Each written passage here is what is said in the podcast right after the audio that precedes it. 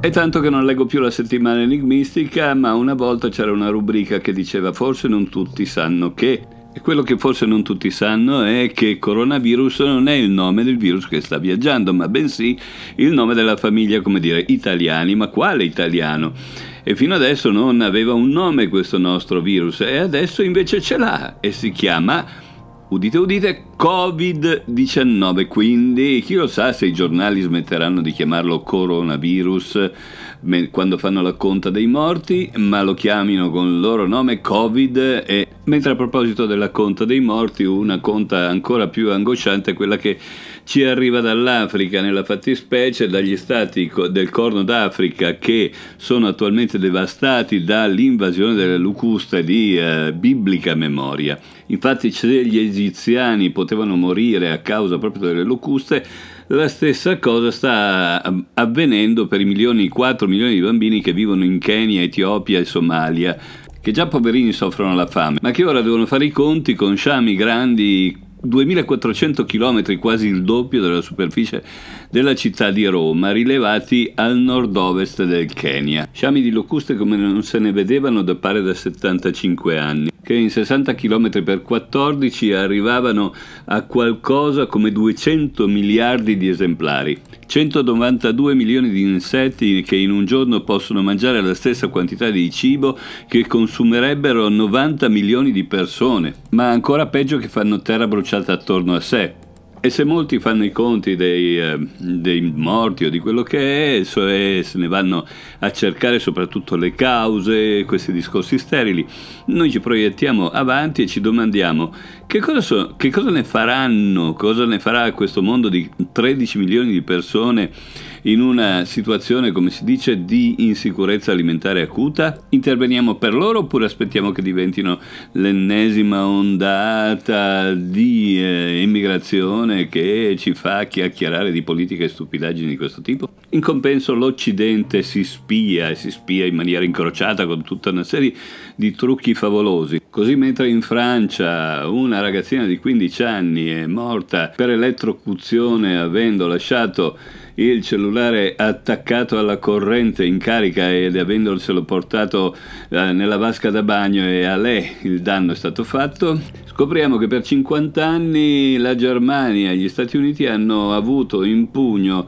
la società che si occupava del, dei programmi di crittografia un po' per tutto il mondo. I nomi in codice erano Tersaurus e Rubicon, cose da Hitchcock e il sistema della crittografia invece si chiamava Crypto, qua poca fantasia. Abbondantemente utilizzato sia in Italia che al Vaticano, con buona pace del signor Assange che invece è di Snowden volendo che effettivamente sono loro i cattivi, non questi signori che avevano mano cripto eh, abbondantemente usato, dicevamo, in Italia e anche al Vaticano. Quindi quella di cui stiamo parlando è più che una notizia, è una notizia storica rivolta al passato perché ormai eh, la crittografia e lo spionaggio hanno superato di gran lunga questi livelli un po' dilettanteschi. Anzi, forse, visto che ce li portiamo nella vasca da bagno, tutte queste informazioni che andiamo a raccogliere incominciano a diventare veramente troppe per essere elaborate, chissà che criteri utilizzano. E comunque questo colabrodo dell'informatica, oltre che con le notizie, fa i conti anche con le nostre tasche di creduloni che hanno pensato bene di investire tante cose nelle criptovalute mh, mm, rispetto alle quali pare che siano stati sottratti complessivamente oltre 4,5 miliardi di dollari attraverso soprattutto delle truffe e dei furti che eh, hanno mm, nel, nel 2018 eh, fruttato 1,74 miliardi, mentre nel 2019 4,52. Però cari signori, niente tutto questo, se andate a parlare con qualcuno della polizia postale vi racconterà come eh, tutto sommato gran parte dei, dei furti telematici avviene ancora attraverso i vecchi sistemi di phishing sempre più raffinati. E sono raffinati soprattutto perché combinano metodi molto semplici con strumenti alla portata di tutti e una raffinata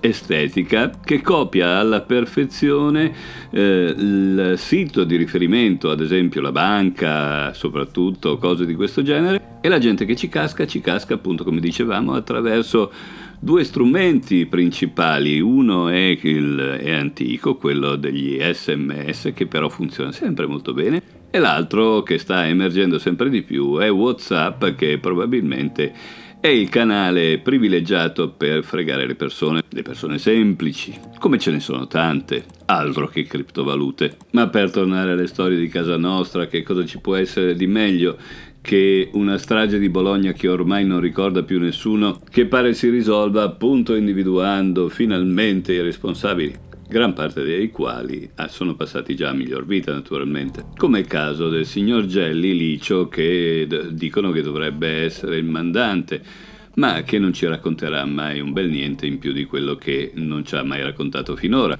Paolo Bellini, ex avanguardia nazionale estrema destra dell'epoca, stiamo parlando del 1980, pare che fosse il, l'esecutore materiale del fatto ma assieme a Gelli avrebbero agito anche Umberto Ortolani, Federico Umberto D'Amato e Mario Tedeschi, tutti quanti morti e sepolti. Ma finiamo con una faccenda in stile molto italiano del tipo Peppone Don Camillo. Stiamo scoprendo in questi giorni che di finti preti ne abbiamo avuti tanti in Italia e la storia passa alla cronaca perché l'ultimo finto prete è un boliviano che ehm, è andato a fare il prete ma dove? A Vaticano. E come? Entrando in pianta stabile nell'ambasciata di Bolivia del Vaticano. Questo cos'è Luis Funes Ramirez? Eh, è già denunciato nel 2015 dalla diocesi di Cochabamba in Bolivia per esercitare il sacerdozio senza essere mai stato consacrato e ha lavorato come primo segretario nell'ambasciata boliviana in Vaticano, come l'hanno scoperto perché è andato a chiacchierare dando il suo vero nome al, in radio. Evidentemente poi alla fine della fiera il protagonismo prevale sulla furbizia. Che voglia diventare anche lui un influencer? Ciao ciao! Thank you.